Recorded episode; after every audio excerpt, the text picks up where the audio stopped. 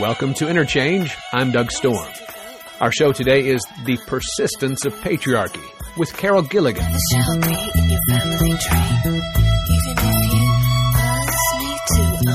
Our opening song is No One's Little Girl by the Raincoats from the 1993 reissue of their album Moving. Carol Gilligan, professor of humanities and applied psychology at New York University, is very well known for having authored the influential feminist classic In a Different Voice, Psychological Theory and Women's Development, published in 1982. This centered on a critique of the then current theories of moral development, which literally excluded the study of girls and women, and simply assumed studying boys and men would suffice to give the whole picture. Within this framework, women were found inferior and the moral landscape less sophisticated than that of men. Carol Gilligan showed how wrong that was, and how much psychology has been a field for patriarchal explanations of human behavior. And she's continued showing us very clearly the sites of disruption, the when and the where that the codes and scripts of patriarchy overwhelm our own voices. For today's show, we focus on Gilligan's two recent books, both out from Polity these are Joining the Resistance and Why Does Patriarchy Persist? This last co authored with Naomi Snider. Gilligan continues to focus on the speaking voice and insists that fostering the space for this voice is essential for democracy, care, and love, all of which might be considered as aspects of what is best in the beings we call humans. But let's give Gilligan and Snider the floor. Quote, our book begins from the observation that patriarchal codes of masculine honor and feminine goodness enforce a sacrifice of love for hierarchy. Think of the biblical Abraham, willing to sacrifice his son Isaac to prove his devotion to God. Patriarchy hinges on our willingness to make a similar sacrifice, to override authentic connection and love, which hinge on mutual recognition and respect, for the sake of securing our position within the existing hierarchy of privilege and power. A boy seeking to establish himself as a real boy or a manly man needs to cover his feminine qualities by hiding his tenderness and disavowing his desire for someone to be there for him.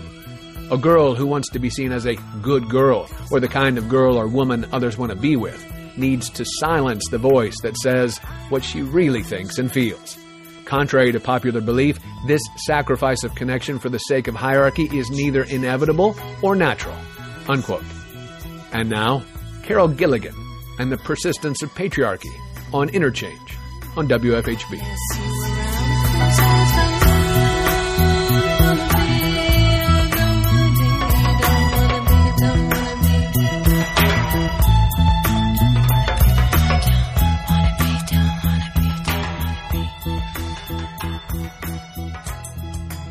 I think that you've written in, in one of these articles, and maybe it was one with Naomi, that patriarchy persists not only because those in positions of power hold on to their privilege and enforce it, but also because it serves a psychological function.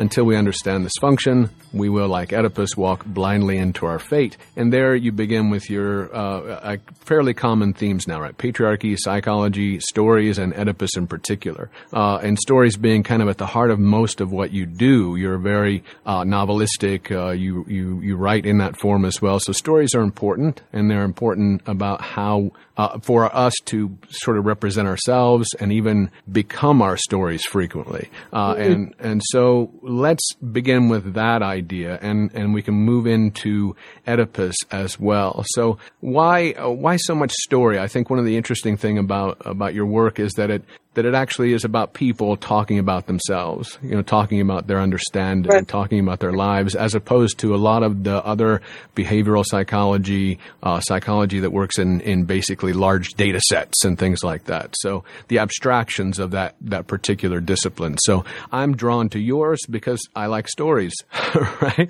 I like to, I like to hear other people tell me some things about, about what's going on with them. So, uh, but I think I mean, you know, I would say even more than that, Doug, that our life has a narrative structure. It occurs in time.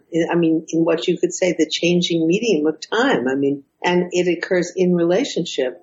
And so it, it's a narrative. And if you cut that narrative and you freeze it, I mean, in a sense, you have a moment that's out of context and, you know, you're interpreting without that sense of what came before. And I could say even more specifically that my research started. I mean, what the, the thing that initially fascinated me was how do people act at crossroads in their lives? In other words, when I come to a place and the roads diverge and I have to choose which way am I going to go? And so I was really interested in who is the I in that question? You know, which way will I go? And then I was interested in how often moral language comes into play. You know, which way should I go? Mm. What's the right or good way to go? And right at the beginning of In a Different Voice, I think it's like on page two, I say that what interested me was the stories people tell about their lives. Because I think one of the things that influences us in terms of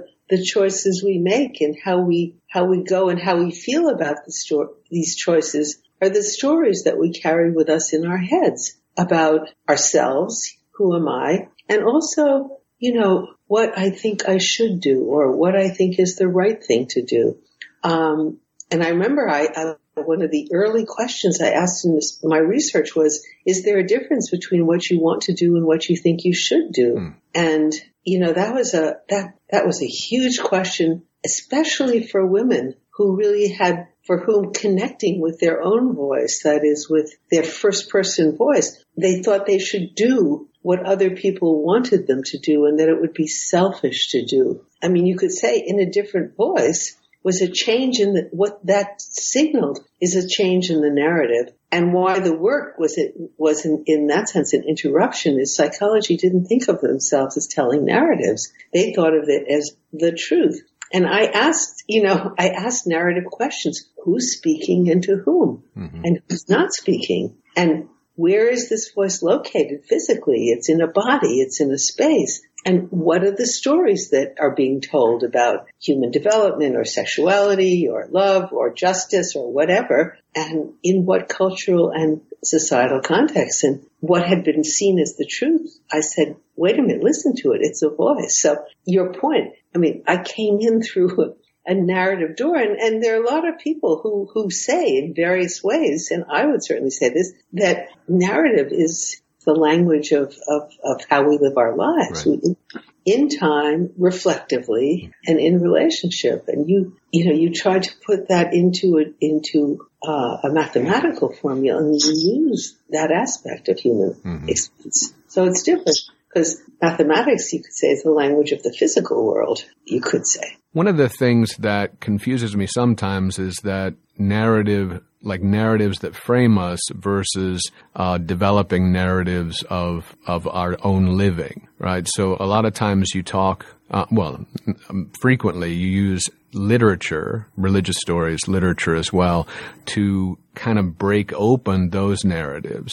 to say, you know, this has been interpreted a particular way. We can look at it this way also. Um, but why why is it that we constantly sort of use these narratives to discuss our own existences. Like why why bother with an Oedipus story? Why bother with Psyche and Cupid? Why why do we why do we get, sort of engage in these in these historical stories? Um, or, well, you know what I did? I mean, I'll tell you honestly. I mean, first of all, I've always been, as you know, I've always been interested in narrative, and mm-hmm. I've always that writers often were the best psychologists. Mm. In other words, had the deepest insight into human motivation and, and so forth and so on. But um, when I wrote my book, The Birth of Pleasure, I mean, I had a very specific question, which is, why are we so drawn to tragic love stories? You know, why are we so moved by Romeo and Juliet or, you know, all these stories, West Side Story. I mean, these stories about a love that, this passionate love that ends in death. I mean, and what is our investment in this? And then I said, are we drawn to these stories because this is our story and we, we on some level know that we need to understand this story. I was fascinated to the extent to which psychoanalysts have read the Oedipus story as sort of as though this was not a story, but this was part of nature. Mm-hmm and also misread the Oedipus story. I mean, for, didn't go back and see that's a trauma story. I mean, it starts with Laius, Oedipus's father, abusing it, sexually abusing the child. And so that this whole story that had been read as natural is really a trauma story. And then when I, I was interviewing, listening to, this is after in a different voice, girls in a variety of settings here in the United States in the, it was the late 20th century. And I was really struck by this, the voices, the sense frank and fearless voices of pre-adolescent girls. It was then fascinating to me to find the voice of Iphigenia in Euripides' tragedy was that same voice, or Jane Eyre in Charlotte Bronte's 19th century novel, or in, you know, the voice of Arundhati Roy's novel written in Kerala in India. So it was a way of taking my research cross culturally and across time and culture and say, if there is this tension between the human voice and structures of patriarchy so that the pre-initiated voice has a particular sound to it, then you should be able to find it, you know, across. So I can't, I can't go to the 19th century and, and interview girls in London, but I can read Charlotte Bronte. You're listening to Interchange on WFHB. Today's show is The Persistence of Patriarchy, and my guest is Carol Gilligan, author of In a Different Voice, an instant feminist classic in 1982. The Birth of Pleasure, which seeks to use the myth of Psyche and Cupid as an answer and alternative to patriarchal myths. And most recently, Why Does Patriarchy Persist? The question, I suppose, um, about the narrative that happens um, is then, I guess, a consistent human uh, situation, right? Humans in relationship and humans in particular structures, humans in, uh, you know, Iphigenia and, uh, uh, that, that's a particular kind of structure, right? So you, the story, the story that comes out of that structure has to do with that particular context as well. But there are contexts that seem persistent throughout, and you note that I use the word persistent there. so, I love it. yeah. So uh, patriarchy does continue to play that frame story for for how we tell our stories. Right. And then there are stories of resistance to patriarchy. Mm-hmm. That's why the psyche story comes in. Uh, why is it that Oedipus is important to us outside of perhaps Freud giving it more life and then even reducing it um, in a certain way? But wh- why why has Oedipus been such a story for us?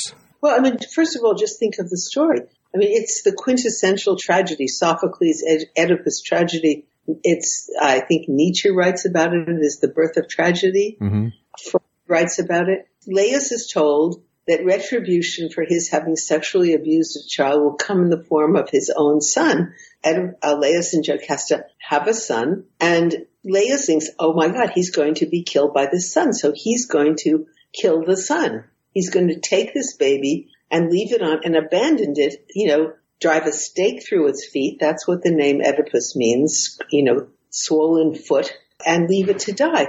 And Jocasta, the wife, goes along with him. I think it's the quintessentially patriarchal story mm. of male violence, the father putting his life, giving precedence to his life at the expense here of the life of his child. It's Abraham and Isaac again. And the mother um, being completely silent. And in this is what's so interesting to me. When you go and read the Sophocles, you know, play Oedipus the King, the chorus says, "How could that queen whom Laius won, that's the mother, be silent when that deed was done? How come she goes along with it? Why is she complicit?" Which of course is a huge question about patriarchy because it can't persist without women's complicity. Hmm. There's the question in 5th century Athens.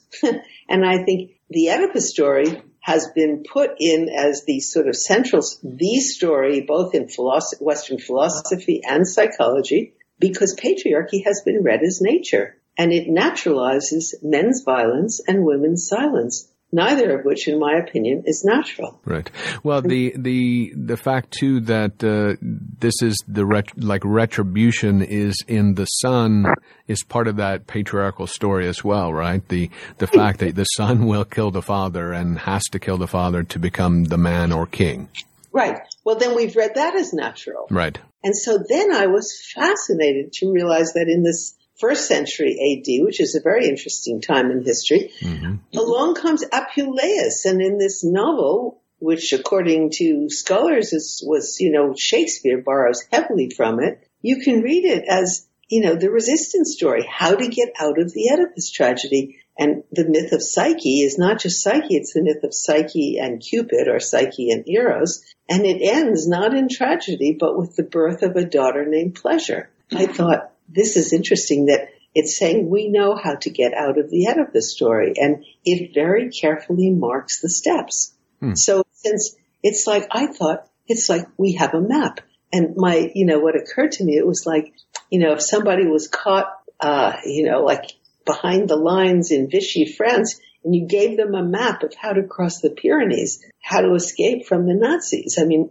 here's a map of how to get out, how to avert the Oedipus tragedy. Mm. So what the Psyche and Eros myth ends with is this is in, in the text, a just and lawful and everlasting, meaning a marriage that's not constantly under threat. If you don't do what I say, I'm going to leave you. And the birth of a daughter named Pleasure. And I thought that's so interesting that the start of a new story is going to start with the birth of a daughter. Mm. Because in certain sense, I mean, the whole Oedipus story, you think depends in part on, on, um, Jocasta's compliance, her silence. So right. male violence, what patriarchy demands for its perpetuation, for its persistence, uh, it was, it, because it's not natural, is it depends on violence and silence. Hmm. Well, you also have there. It's interesting. Obviously, the two the two stories together kind of. Uh, make the the Shakespearean canon, right? You've got tragedy and I guess the comedy of marriage. Uh, well, the comedy of the thing that ends with marriage and the birth of a child, and you have the romance plays where it's always the birth of a daughter that saves the father. I mean, you know, it's mm-hmm. like. So it's, we know these these answers are here for us already. They've been here for a long time. That's that's what Doug. That's what interested me. Mm-hmm. Wait a minute. In the tradition, there are the. We also have the answers. Mm-hmm, mm-hmm. this is a human problem. It's been around as long as there have been humans and as long as humans have lived in patriarchal structures. There's been a tension between our desire, you know, to have a voice, to live in relationship and a structure that depends on only certain people having voices, fathers, and on living in hierarchical structures which depend on the person at the top not feeling empathy for the people at the bottom and the people on the bottom not being listened to. Mm-hmm. Well, it's interesting that uh, another one of the, the books that you talk about and talk about at length in, in a couple of places, uh, recently anyway, also the Scarlet Letter gives us the map in also, right? Says you can you, you can look at it this way, but you can also look at it this way, like you say, another view of Hester, another view. Yeah you know, I had read the Scarlet Letter, mean, I think most of us had read it, you know, when I was in high school or something, and I thought it was a tragic love story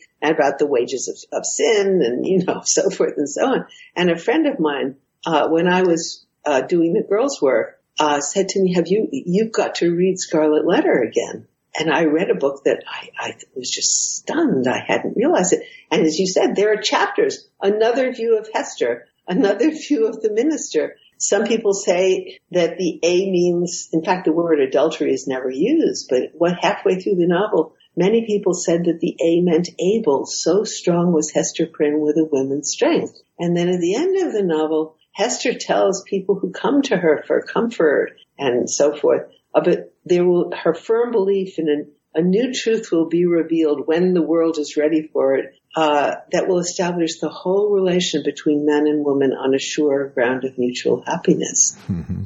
So, I mean, you know, that's like the Annunciation, but the Annunciation, I mean, so and then you think, wait a minute, this is 1850, this is Hawthorne. Right. And then you, you read about Hawthorne and you begin to understand where this is coming from. Mm-hmm, mm-hmm. Well, it's a fascinating story, and it's a, especially, as I think you note throughout too, the idea that these are canonical texts interpreted uh, generally the one way that suits patriarchy, right? So uh, you talk about confronting them in classes, then you do talk about the interpretation of those stories to suit the patriarchy, to suit the the particular mm-hmm. narrative, rather than the resistance narrative or the other side, the moonlight narrative. I think that you you talk about in in the Scarlet Letter, which is there in the text. So I, my, my oldest son Jonathan became my my collaborator, and we wrote a play based on the Scarlet Letter. And this it was done for a while in the early 2000s.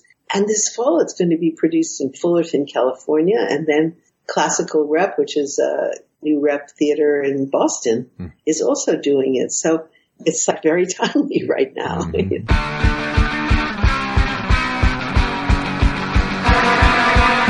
It's time for a break. This is The Bags with Babylonian Gorgon from All Bagged Up, The Collected Works, 1977 to 1980. Stay with us for more on the harms of patriarchy when Interchange returns on WFHB.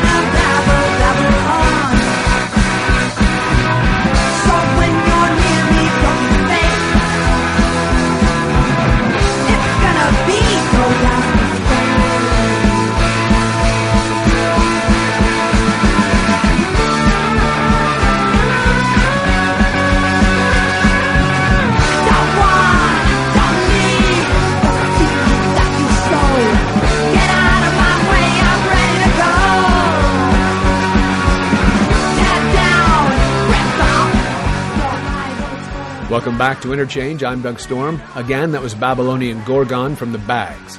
In this segment of The Persistence of Patriarchy with Carol Gilligan, we continue with how Hawthorne's Scarlet Letter is the template story for our social relations.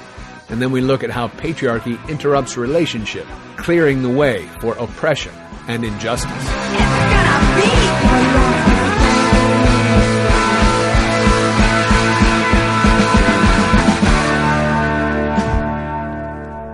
Obviously Margaret Atwood had nothing on Hawthorne. You know, I mean, Hawthorne is the the guy that gives us basically our Handmaid's Tale. Also, prior to that happening, the idea of women, uh, the good wife, you know, this kind of thing that has to sort of fall in line with the uh, patriarchy, with the priests of the era. Yeah, yeah, exactly. I mean, all the other women in Scarlet Letter are called good wives. Right, right. What does Margaret Atwood call them? What, they're handmade, uh, whatever. Well, the wives have different names. I'm not sure exactly yeah. what their their particular name is. Yeah, they've got. Uh, they, I mean, you know, her thing about of Warren and right, of right. and so forth. I mean, it couldn't be more patriarchal. The woman doesn't even have a name. Right, right. No, no, it's, it's yeah. But you actually do know that her name is June. You know, June, it's, right. It's a summer name. Yeah, yeah. No, it's that's a brilliant novel. Yeah, it is. I wasn't trying to take away from it by saying that Hawthorne had all that there before. We have to keep retelling these stories.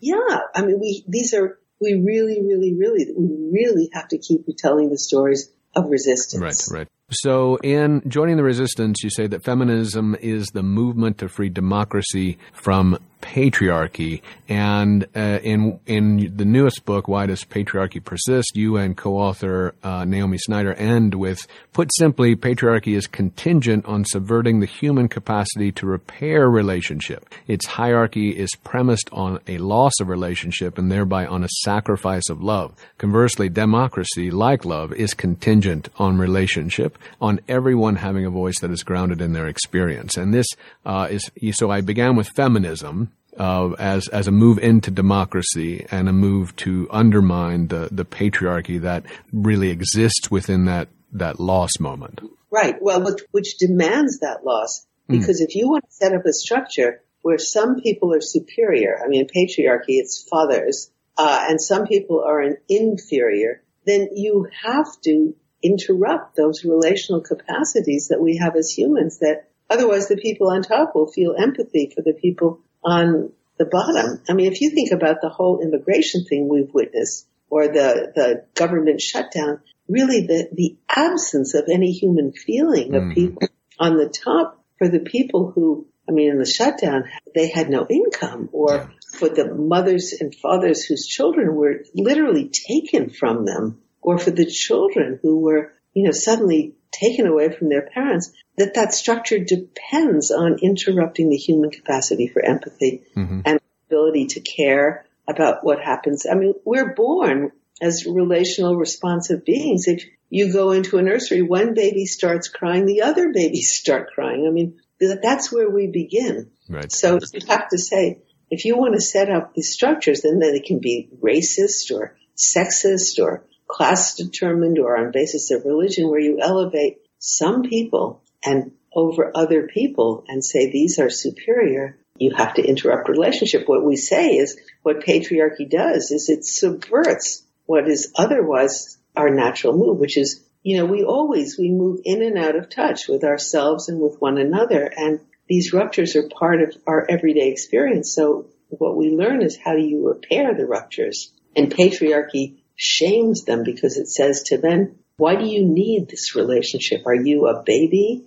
You know, right. are you a girl? You know, mm-hmm. are you gay? I mean, and it says to women, because if with girls says, I'm feeling like I'm not, it, you and I are not in touch with each other.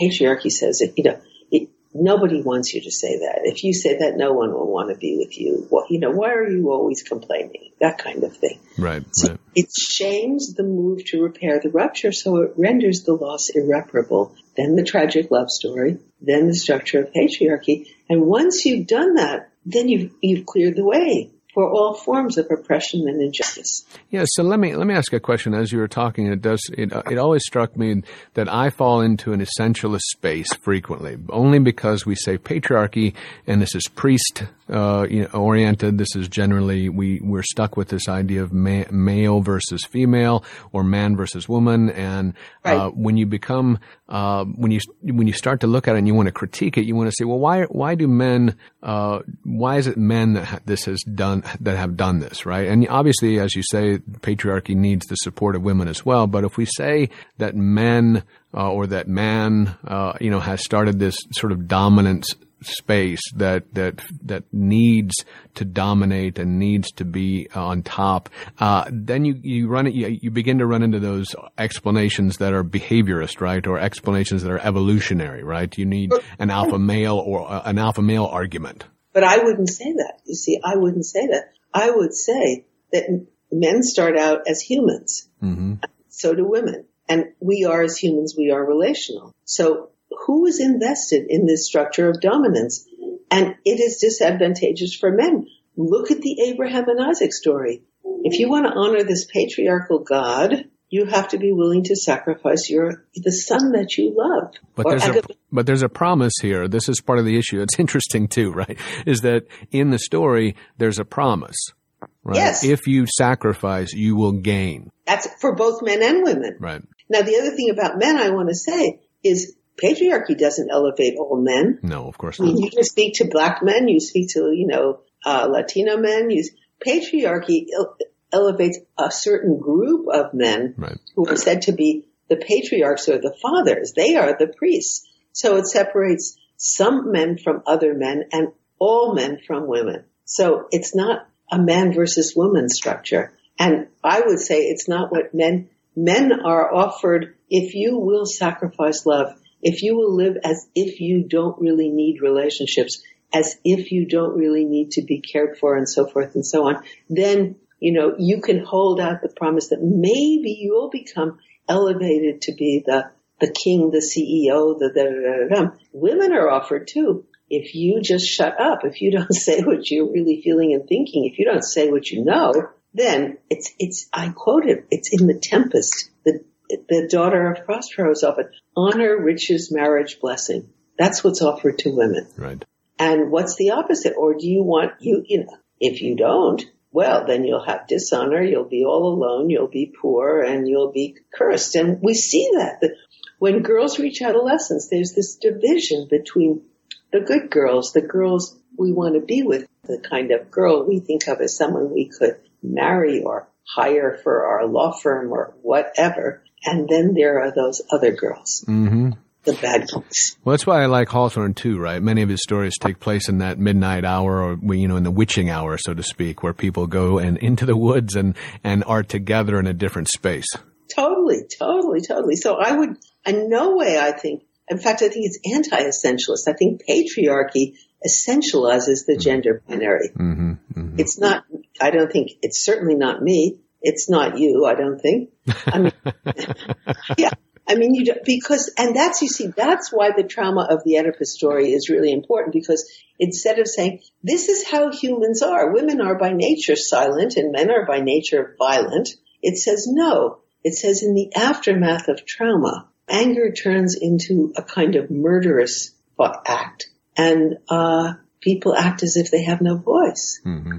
I mean, honestly, Doug, even the chorus in Sophocles' play says, where was her voice? Why didn't she say something? And when the truth starts to come out in the tragedy, she says no more truth. And then in Euripides' Iphigenia play, when Agamemnon says to Iphigenia, you know, I'm going to sacrifice you so we can, the Greek army can go to Troy. The first response of Iphigenia to her father is, you're out of your mind.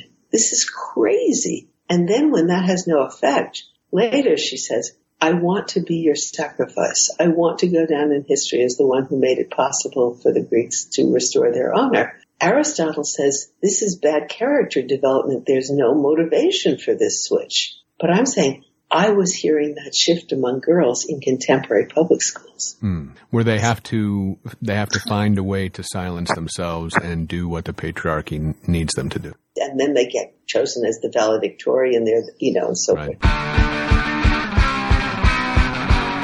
You're listening to Interchange on WFHB. Today's show is The Persistence of Patriarchy, and my guest is Carol Gilligan, author of In a Different Voice, an instant feminist classic in 1982. The Birth of Pleasure, which seeks to use the myth of Psyche and Cupid as an answer and alternative to patriarchal myths. And most recently, Why Does Patriarchy Persist? In fact, that's when the word patriarchy came into my writing. Hmm. When I want to name the force that girls are up against. And then when my graduate student, Judy Chu, did the study with four and five year old boys, we saw the same thing happening with boys at four and five, that their, their incredible emotional intelligence and sensitivity suddenly gets named kind of girly. Mm-hmm. And they feel they have to act as though they don't have that capacity. They have to shield it. And you saw their resistance. And there's a beautiful book that Judy wrote called When Boys Become, quote, boys. Mm-hmm. How boys are often said to be, which is, it's so anti-essentialist, which is not how the boys actually are if you actually go at four and five and listen to them. Mm. And one of the most moving things I did in my research is I was so moved by the fathers who brought these little boys to school in the morning. These were men in their 30s. This is in the early 1990s. Yeah, you write about this in The Birth of Pleasure. Right? That's right. And I asked these fathers, would they meet with me and talk about their experience of raising four and five year old boys? And we met once and then we ended up meeting all through the winter. Uh, and at one point I asked these men, what is it that you see in your sons that leads you to say, I hope he never loses that? And one of them said, how emotionally out there he is, meaning he's out, he's present with his feelings. And another said his spunk, the exuberance, the liveliness. And another said the, the sheer joy he has with his friends. And these were qualities that these men felt they had had to sort of mute or tamp down in themselves on the road to manhood. And the question was, would they have to sacrifice these qualities in their sons that they themselves cherish if they didn't want to expose their sons to being bullied or called girls or gay or, you know what I'm saying. Of course, some of these men, one was a professor at MIT and, you know, one had his own construction company. And so it was a real sense of how do you deal with this? Well, there's a sense of that they recognize a loss and see it as a necessary social. Uh, well, they question the necessity. Yeah, that was the issue. And then you say it's necessary,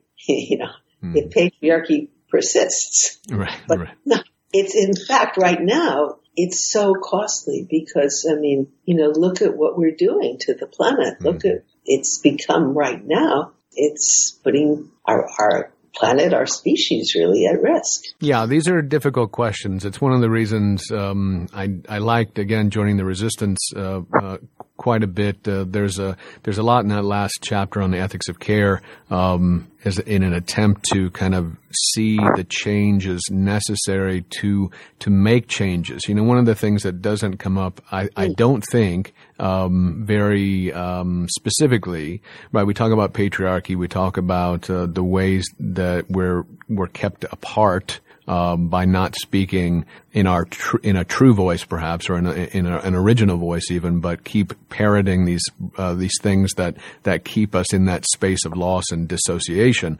But the the thing that we don't that I don't think is talked about much in your books, there's the economics aspect of this, right? So if we talk about how we we live our lives, you know, most of us first and foremost come to this place after you know, we're brought up by our parents, but we're brought up in a space of economics where our parents have to do certain things to make life happen for themselves and for us. And our economic choices become the major aspects of our lives. And, you know, in, in, in being primarily anti-capitalist myself, I don't I don't see those two th- like these things are essential to me to think of patriarchy and capitalism as, as going hand in hand. Capitalism, as you just brought in, uh, the the environment, you know, the the climate disruption that's happening is a, is a function of a capitalist process of industrialization and profit. So how do we how do we sort of find a way to kind of combat that tension, right? We can all talk to each other in a relationship, but in some ways, the economics of our lives have to give way to those relationships as well. That was a lot, sorry. Well, yeah, no, no, no, but I mean, I would completely agree with you, which is, I mean, sometimes you think that if you're going to talk about relationships or you're going to talk about psychology, you're talking about, you know, an interpersonal world and so forth, and you have to talk about the public world and the societal world. I'm saying these worlds are connected. Mm-hmm.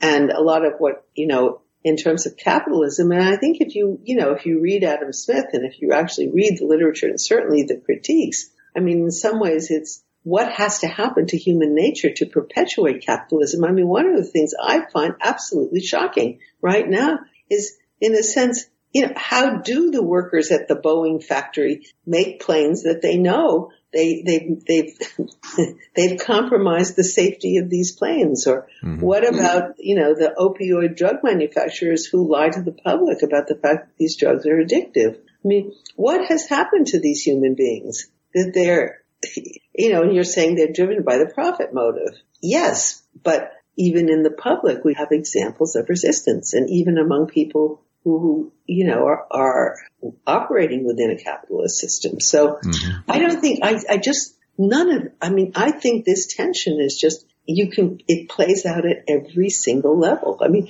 mm-hmm. you know, I love it now. I saw this resistance in pre-adolescent girls and in these little four and five year old boys. So now I look and I think that outspoken girl who doesn't back off, they're in the Congress now. They're in the House of Representatives. I mean, that's Ocasio Cortez, all of these women. And, you know, so it's not just a, a, a it, it's a, it's a potential. It's a human mm-hmm. possibility. And if you look at the boys, I just wrote this paper. In fact, it was just published in the Los Angeles Review of Books about three men who are filmmakers who are basically in their films.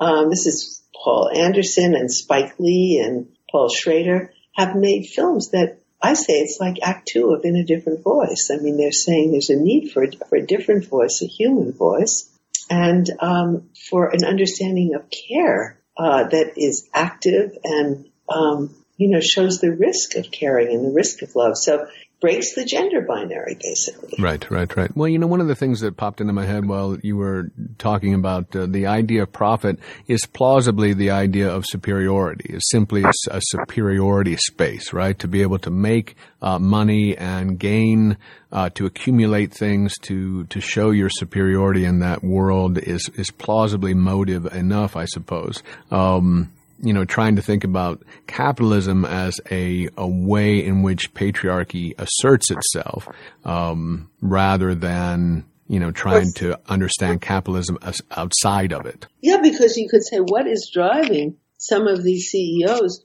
who you, you, you already think have an excess amount of money to think they need even more money? Mm-hmm. then you say because somehow they're operating under a notion that manhood, to be a man means to be, to be on the top. So there's, you know, that you're always threatened by somebody else who's making money and you have to make more money than they're making and there's no limit.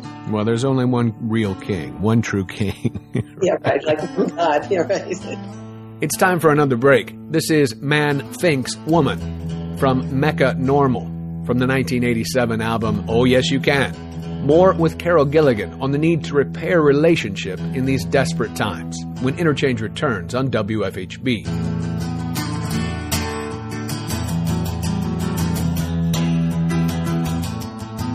Man thinks woman when he talks to me.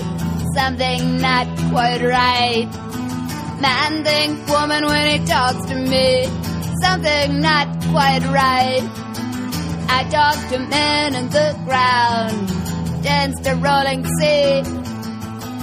I talk to men on the ground, dance the rolling sea. The world is a wave tossing back whatever I throw in. The world is a wave tossing back whatever I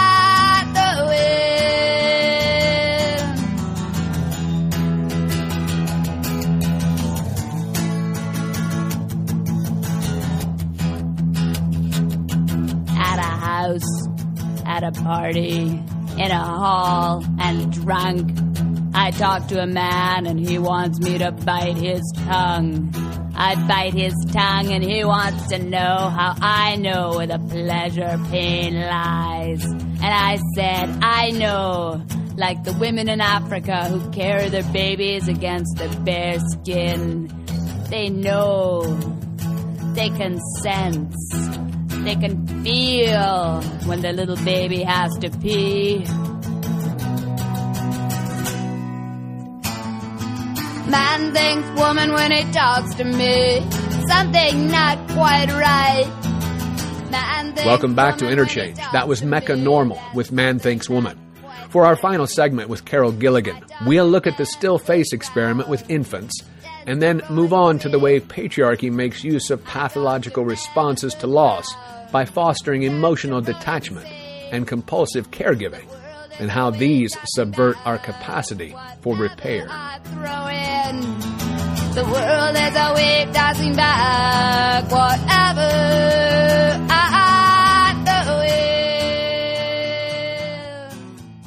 Carol, if you don't mind, define a little bit the ethic of care and and uh, and how you know we need to try to work on those kinds of things. One one of the, the the struggle I have with this is that we come at this. You and I come at this. you have obviously been at this a very long time. I'm in middle ages, and and so I am only coming to this late in life. Um, and a lot of what needs to happen for this space of repair or to allow this kind of um, life that is probably what we might actually call natural you know, this space of repair, um, mm-hmm. that we don't give it space at all until much later for most of us. And then, then if we're lucky, you know, we learn repair uh, out, you know, within this particular environment, it's a very rare opportunity for so many people to even understand that they're, that's what they're missing, this opportunity to repair versus silence and selflessness or self and selflessness, you know.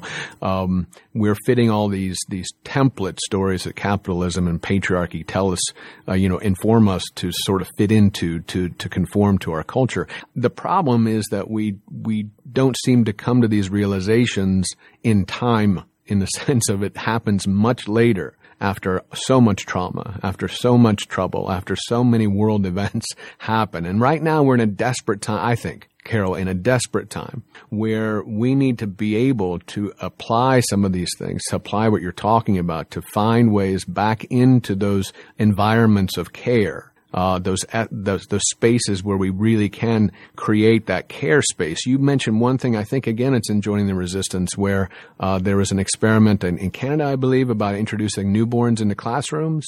Oh yeah, to bring the Roots of Empathy program, Mary Gordon's program, and which is spread through Canada, which completely cuts down. She says empathy can't be taught, but it can be caught. That seems an essential program. That's a terrific program, but it's, and it's an example of what you can do. And I think actually, I mean, I start, Naomi and I start our book by talking about, and anyone can Google this. You just Google still face experiment. Mm-hmm. And it's a experiment. It shows a one year old baby with a mother. It could be with a father. It could be a black, white father. It doesn't make any difference. And the parent is told, the parent plays with the baby in it, then the parent is told by Ed Tronick, this is his experiment, to make their face still. That is to stop responding. The baby instantly picks up the break in relationship and immediately moves to repair the rupture. So we start out protesting the loss of relationship and our first move is to move to repair. The baby repeats all the gestures and sounds that had gotten the parent's response. So that's why in our book, I mean, we came to this, it was astonishing to see how precise. If you shame the move to repair, that's how you render the rupture irreparable. And then you created the conditions for any form of oppression and injustice because you can break relationship and then you shame when people move to repair the rupture. I would say the evidence is really strong now. We, across the gender spectrum, across the whole spectrum, we begin with a desire, with a voice that's, in other words, we can communicate our experience to other people and a desire to live in relationship, not walled off from other people. And with the ability to repair the inevitable ruptures in connection that occur in the course of the everyday. Mm-hmm. So in the absence of trauma, in the normal course of things, these capacities would develop. You'd educate them.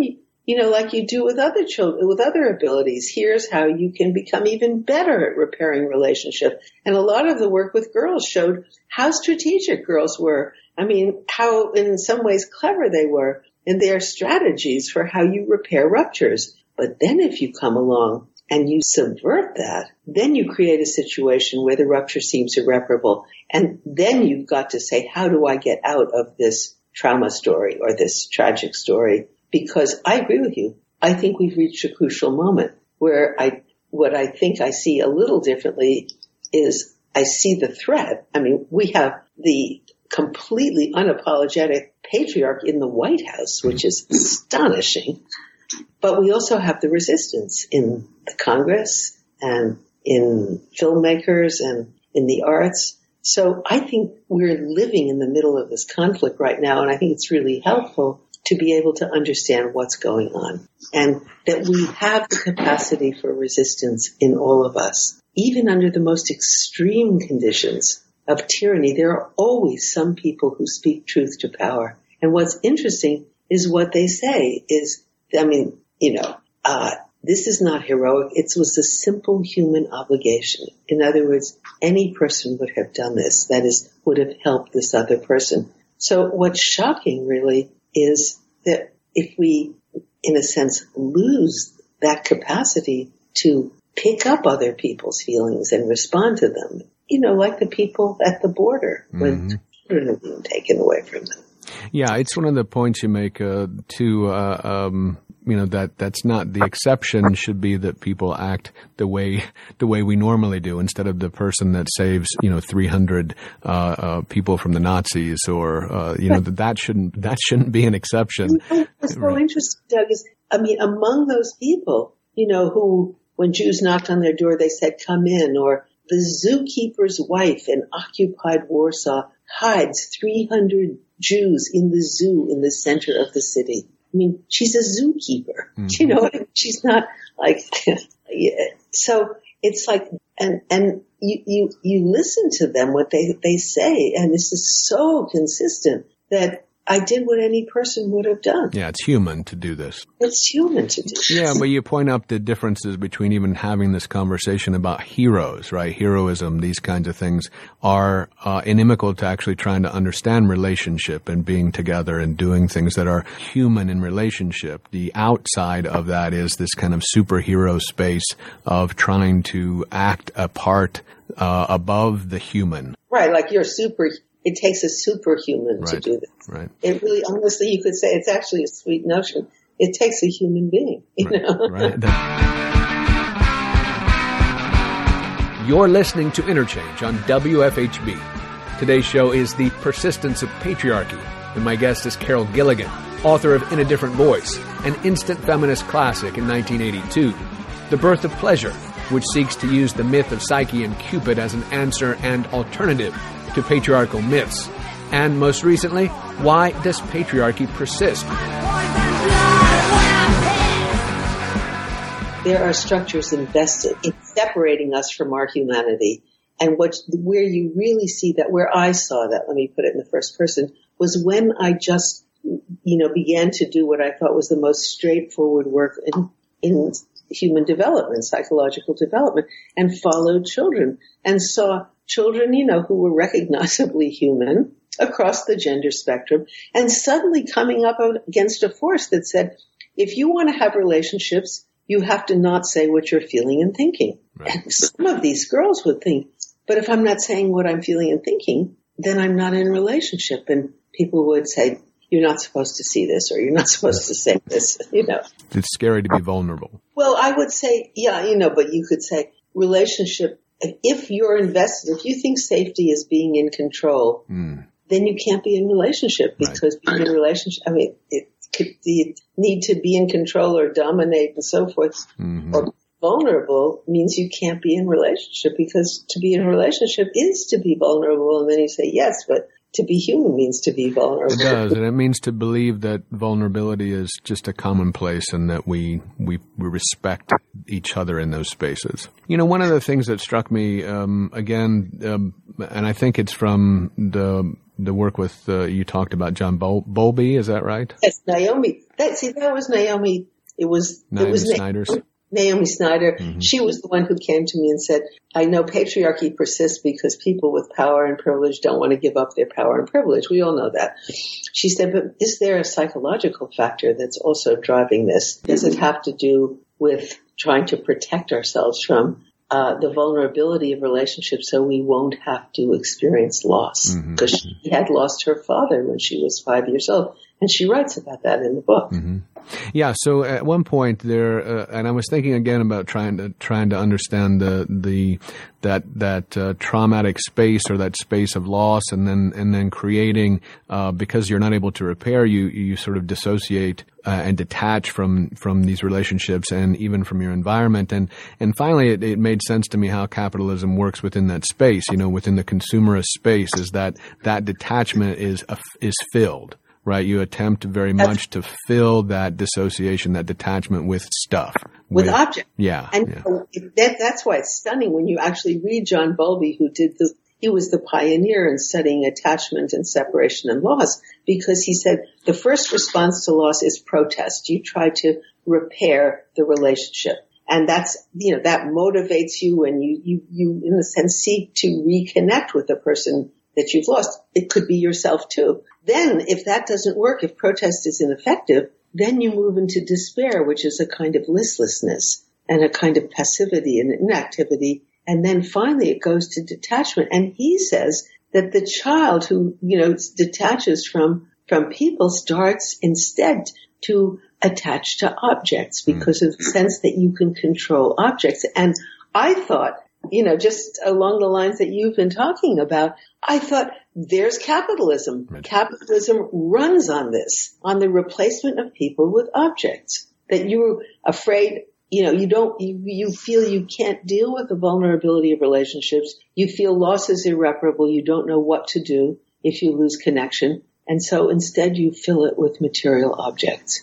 And then you think, Bowlby observed this in young children. It's really stunning. And you know, so, so yeah, that's what we write about in Why Does Patriarchy Persist? Mm-hmm. We say that when you start to understand this as a psychology that begins to give us a way of understanding a politics that otherwise feels inexplicable. I mean, how do you even, how can you understand what's going on now? And then you start to say, I, I start to, I see what's driving it. Let me conclude, I guess, Carol, even though I, I don't ever want to let you go, um, with, uh, uh, again, I think this is from joining the resistance. You say a feminist ethic of care is integral to the struggle to release democracy from the grip of patriarchy because it roots that struggle in the exigences of survival, the evolutionary need to put children's well-being first ahead of concerns about women's chastity and the perpetuation and augmentation of male lineages. You're you're quoting me and you're also quoting this wonderful quote from Sarah Blaffer Hrdy, mm. who says patriarchal ideologies that foster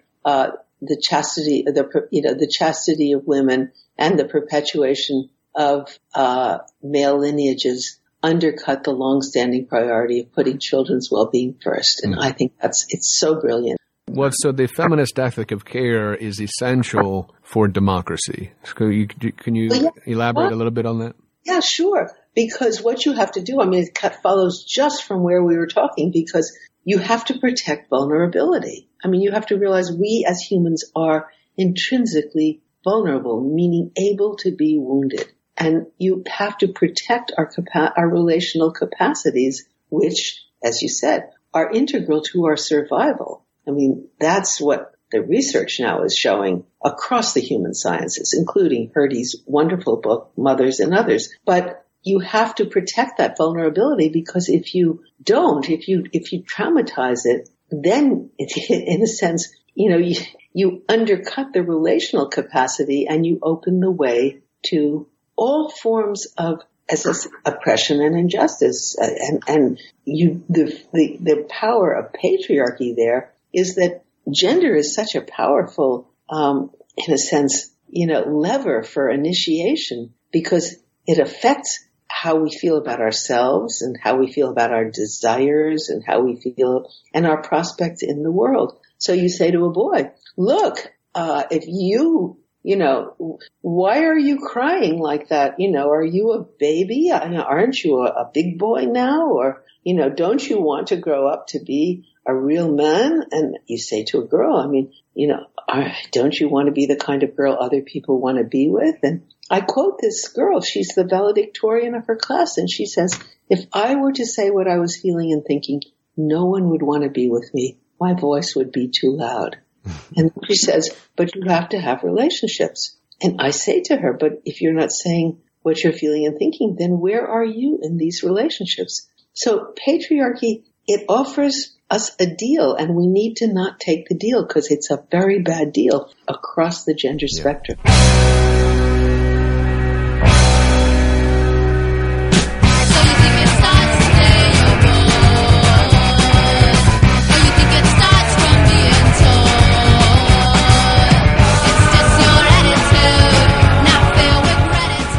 That's our show. We'll close with Attitudes from The Brat from 1981.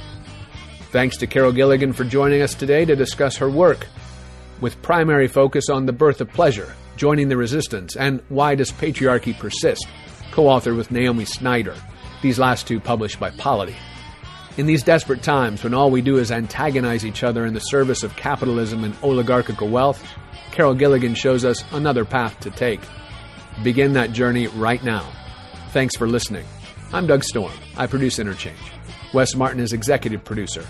Stay tuned for the Jazz Menagerie coming up next on your community radio station, WFHB.